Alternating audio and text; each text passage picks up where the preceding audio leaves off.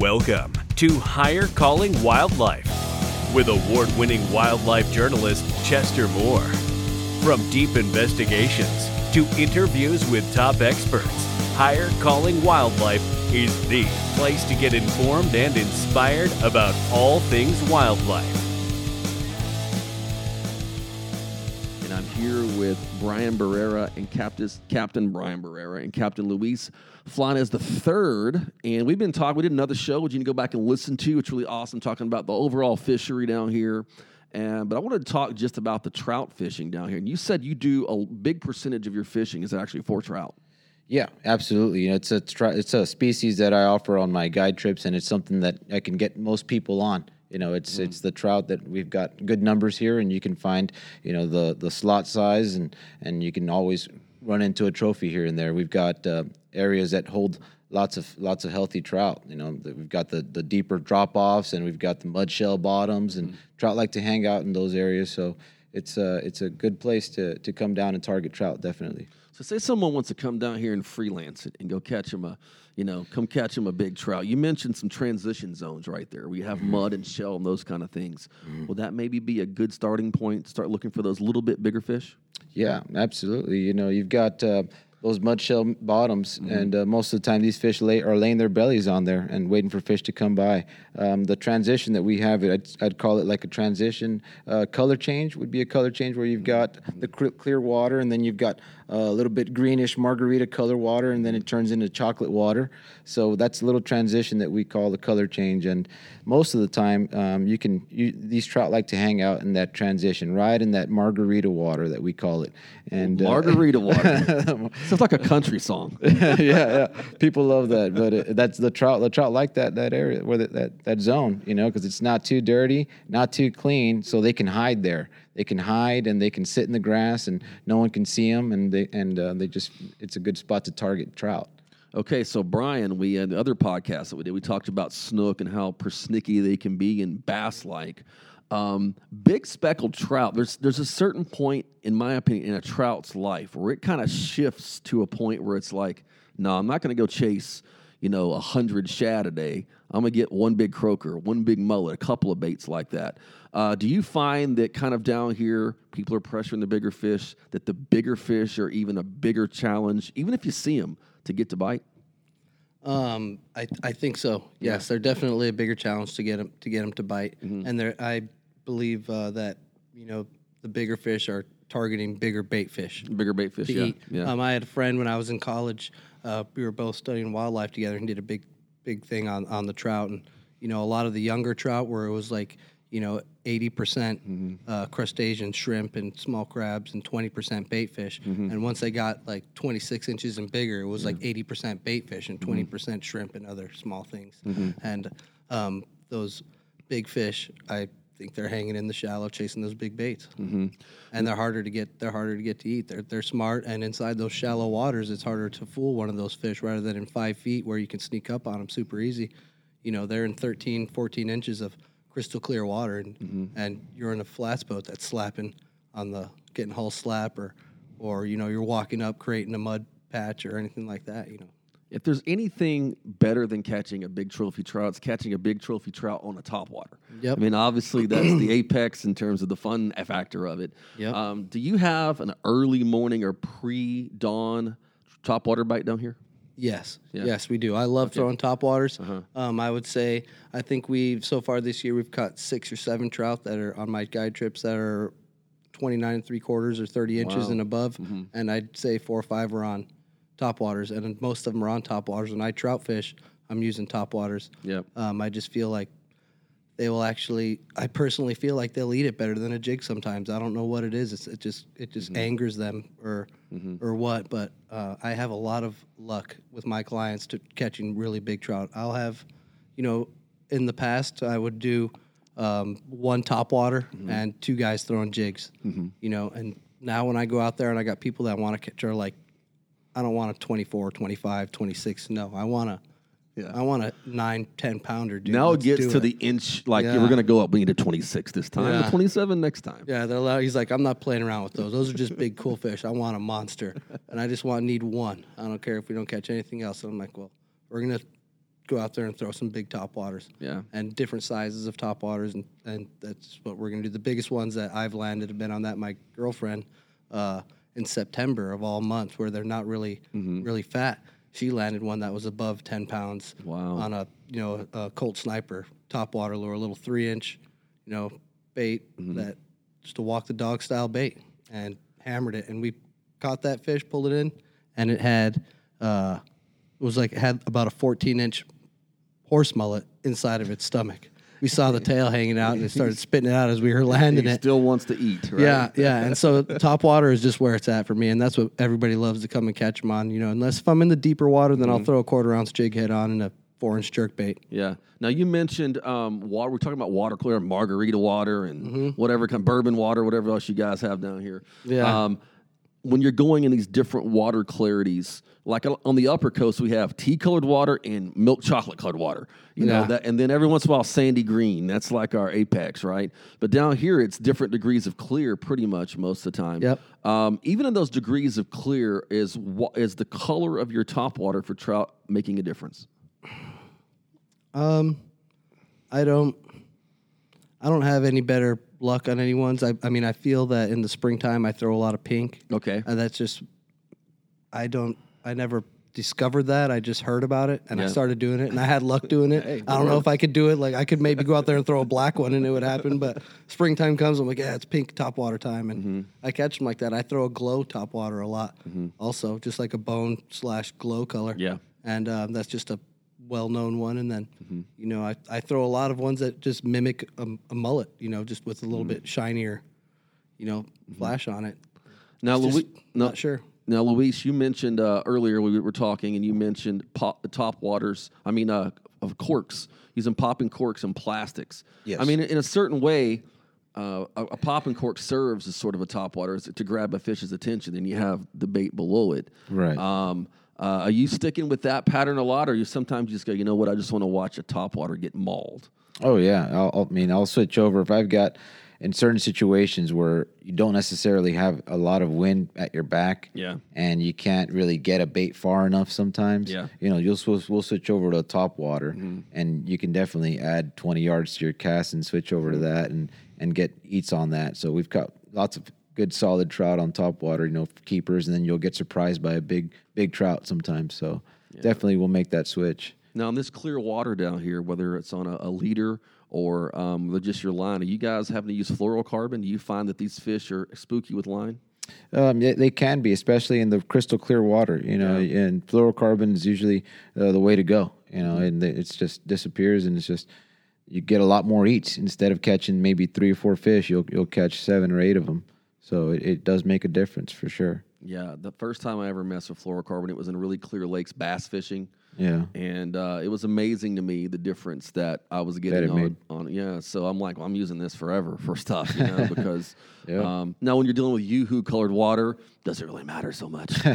but uh, when you're in this clear stuff, you know, because the Laguna Madre, it's more of a quartz-based sand down here, and I had Dr. David McKee on Wow. uh, talking about the difference in sand. While the water stays clear, it's more of a heavier quartz base than some of the other parts of the thing.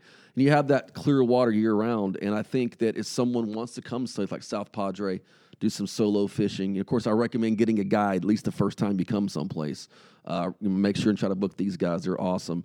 But um, if you're going out solo like that, I'll always say study the area and do every little detail that you can to make your limited time on the water work. And that's why I ask about fluorocarbon because a lot of guys, ah, I just fish my normal stuff, you know. Yeah. Yeah. Yeah. Yeah. Definitely. Definitely. That that has to be one of one of the go tos on there. Now, uh, in terms of uh, you know the prey base, we mentioned mullet here, um, but is there a time that switches? I mean, are there is there a time where like okay, even the big ones are on shrimp, or uh, do you get a time where they're in, in the in the in the in the grass eating pinfish? I mean, is there a certain time where like they're on something they don't want anything else?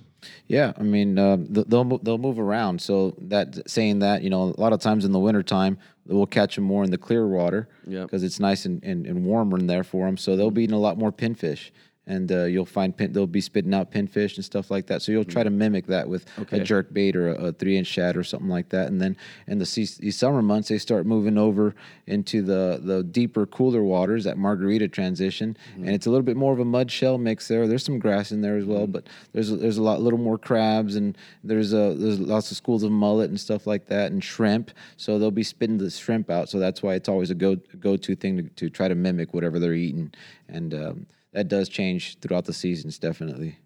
No, Brian, when you you know one, one thing I love is when I see a trout like circle my top water before it hits it. You know, every once in a while you'll see that kind of action.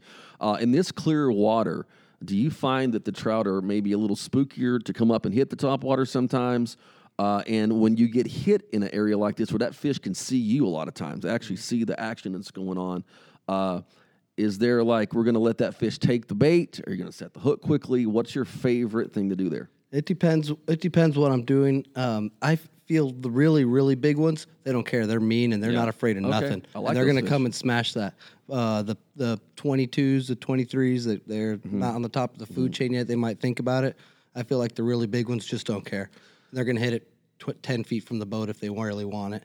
Just an FYI, you realize how spoiled this is. You guys are going, ah, just the 22s, 23s, 24s, 25s. Those guys are out there. And, you know, because social media world, I want to let you know that those are the 35 inches you're seeing on Facebook. I just want you to let you just figure that out, okay? All right, long arm them. Yeah, yeah, yeah. You give them the guide stretch. Yeah, yeah, come on, man. It's better to make it look small. I'll give you that. But uh, yeah, so that's interesting. That it's like it's almost like you're saying you're dialing down to find those particular big fish. Yep, and we have a lot of grass here too. And like as you said about letting them eat it, not letting them eat it, you know, it depends what what we're doing. Um, I'll throw a big, you know, like I said, that Colt Sniper with a hard bait with the treble hooks a lot, but we do get a lot of floating grass, and uh, we've got a, a soft plastic top water that is a, a single hook, Okay. weedless, and DOA makes it, and that thing, oh, it's it's a five eighth ounce, and you can launch it. And uh, lots of times when it's grassy, we're doing that, and when you're doing that, it's kind of like frog fishing. I keep going back to bass. It's kind of like frog fishing. You don't set the hook until you feel the fish. You know what I'm talking about? Yeah, absolutely, So yeah. like you almost, well, it's almost easier to work at nighttime where you might hear it blow up, but you just keep on working it until you feel it, and then you Mm-hmm. set the hook. The other ones, lots of times when they blow it up, they snag the side of their face, or they actually get the hooks or something. Mm-hmm. You get a lot better hookup ratio, um, but they have a better chance of coming off too. Now, And what's then- that particular plug, by the way? The, the That's a that's a DOA PT7. It's PT7, a weedless okay, yeah. PT7's got a custom 7.0 trocar hook on there, Mm-hmm. and I'll tie it on a big piece of uh, fluorocarbon because, like, t- to touch base on what you and Luis, uh, Luis spoke about, Mm-hmm. Um, why we use fluorocarbon. A lot of that reason is because our water is so shallow Mm-hmm. and um, so clear. We need to get as much casting distance as we can. Mm-hmm. So we're doing things like going to a seven six rod, Okay. and we're using 10 pound braid rather than you know you can't boat flip or just tie straight to 10 pound braid Sure. to catch a speckled trout or a snook or whatever, they're going to pop it off. You know, lots of people are throwing bait casters with 30 Mm-hmm. pound up north, stuff 20 pound where you can it can handle it. But we're downsizing to like 10 pound braids that way. Uh, and putting a 30 pound, 25 pound fluorocarbon leader on it. So that way Mm-hmm. our clients will get that extra 10 yards because that extra 10 yards would be the big difference, you know? Yeah, I imagine with the bigger fish, warier, that kind of thing, you know, Mm-hmm. and being able to close the distance like that. So uh, I, I love being able to go into the um, uh, not like the mind of the speckled trout, but uh, but like going into these different areas, and you have the same fish that's in Florida, same fish that's in South Carolina and Mm-hmm. Louisiana, but there's nuances about their behavior and things, these different habitats, and the seagrass. So, Luis, you mentioned, um, you know, you mentioned the seagrass and, and the, in the margarita water, different things like that. Yeah. Uh, do you ever catch them when they're like, I mean, let's we're going, let's go full on bass fishing here, boys. Uh, do you ever catch them down in the grass? Do you ever throw a spoon or something down, actually a weedless spoon through the grass? Have you ever Something had that kind of thing? Yeah. Yeah, yeah. I mean, uh, a lot, a lot of times they'll they'll hide themselves in the grass. You know, you you won't ever see them. You know, our grass is really thick, and Yeah. they'll go in there and they'll just disappear. So sometimes you got to throw a weedless hook on. And uh, my favorite, my go to would be a jerk bait. You know, you can jerk bait, jerk okay. shad, yeah, from DOA lures. You throw the four inch jerk bait, and Yep. you can kind of pull it in and out of those grass blades. Okay. And they're sitting there, and it kind of bumps them on the head or passes right in front of them, and you pull them out like that. So definitely you want to you want to switch over to some weedless jigs and and target some some big trout that hide in that grass. Mm-hmm. Definitely. Yeah, it's really interesting those seagrass habitats, and that's a conservation moment here. I mean, obviously, you know, we just had this major freeze of 2021. There's some new regulations for this whole part of Texas. Thank God for right now to conserve for those who aren't maybe ethical enough or you know forward thinking enough to take those measures like that. And um, but there still are lots of good trout here. It didn't like wipe out the whole fishery. Got to be really conscientious about these things. But this the habitat itself. I mean, I think we're talking Laguna Madre. We're talking um, these acres and miles of seagrass. So, Right, you know, what percentage of your trout fishing is based around seagrass? I'd say I'd say eighty percent of Okay, it would be you know most of the time you know we're drifting a flat where there's scattered grass patches, and I'll tell people to aim for the grass patches because that's where they hang out. And uh, of course, grass brings life. Everybody knows that. So if you find some grass, there's going to be food in there, and uh, it's it's full it's full of grass like you said for miles and miles, and and um, that's that's just perfect for for the trout. They love that.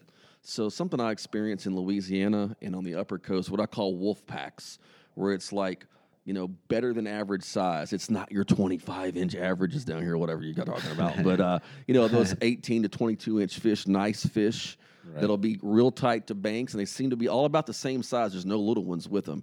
Do you ever have down here in this part of the world where you find a pot of fish and they're all like big fish, or, or, or you find more solitary big fish?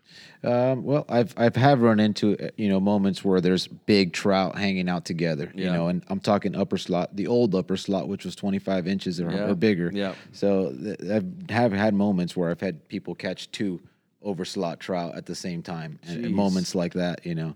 And uh, but most of the time, when you're targeting a big trout, or at least myself, Mm-hmm. you know, I'll I'll it's kind of like I'm working for that solid that solo big Mm-hmm. trout where I kind of feel like a big trout's going to be hanging out here, whether it's Mm-hmm. on a point or on a certain drop off or in a certain pothole. We Mm-hmm. call those sand holes out here, and um, you know that's the way I'll, I would target a, a solo trout.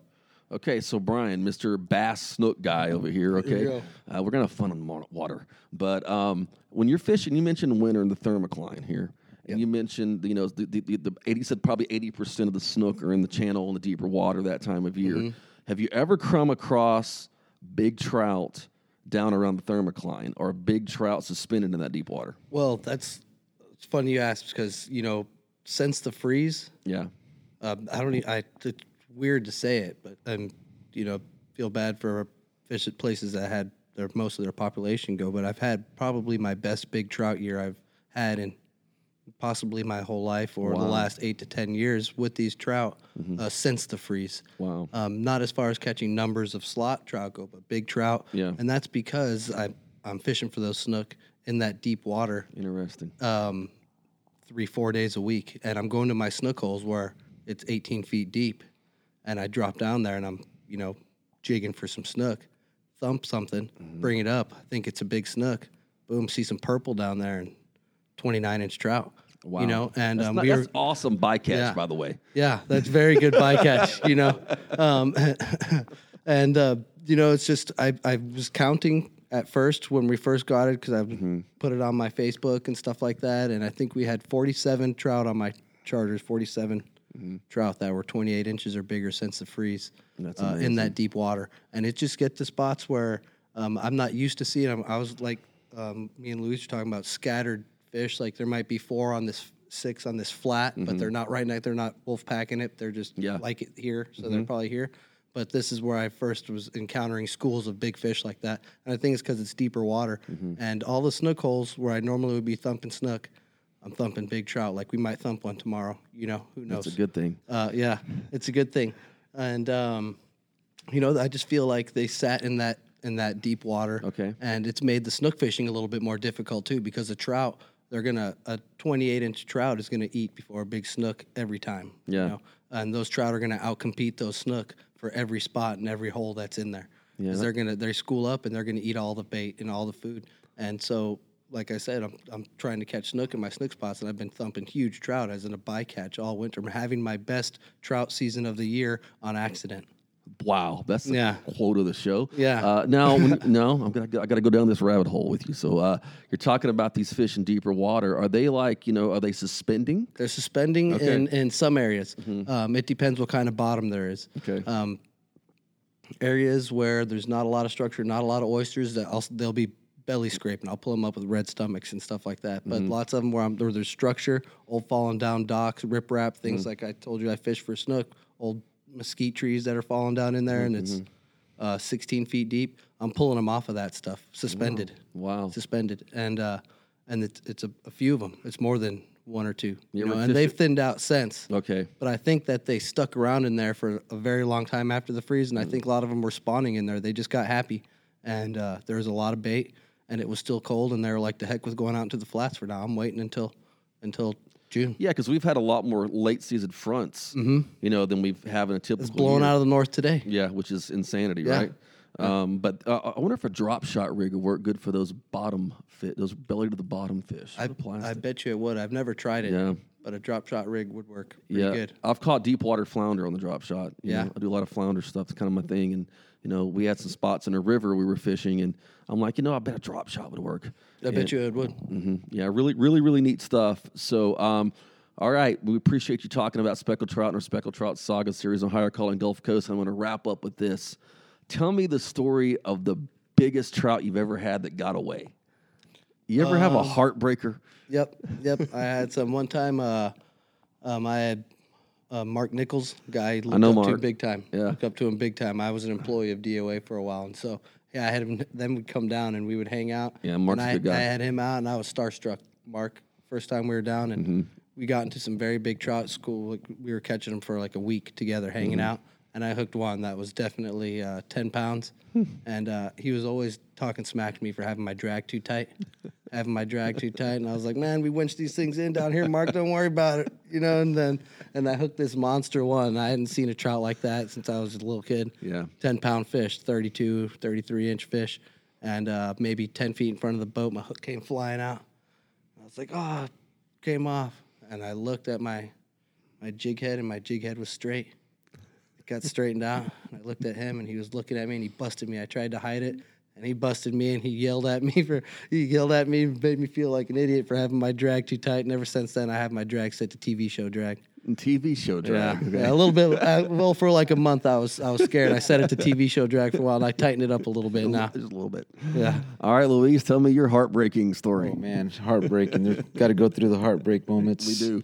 Yeah, It's well, therapy for us, man. yeah, yeah. Well, uh, I'd have to go back to a moment when um, I was actually running a guide trip, and I had one of a really good client of mine where it's just one person, and Mm-hmm. I'm able to fish with them.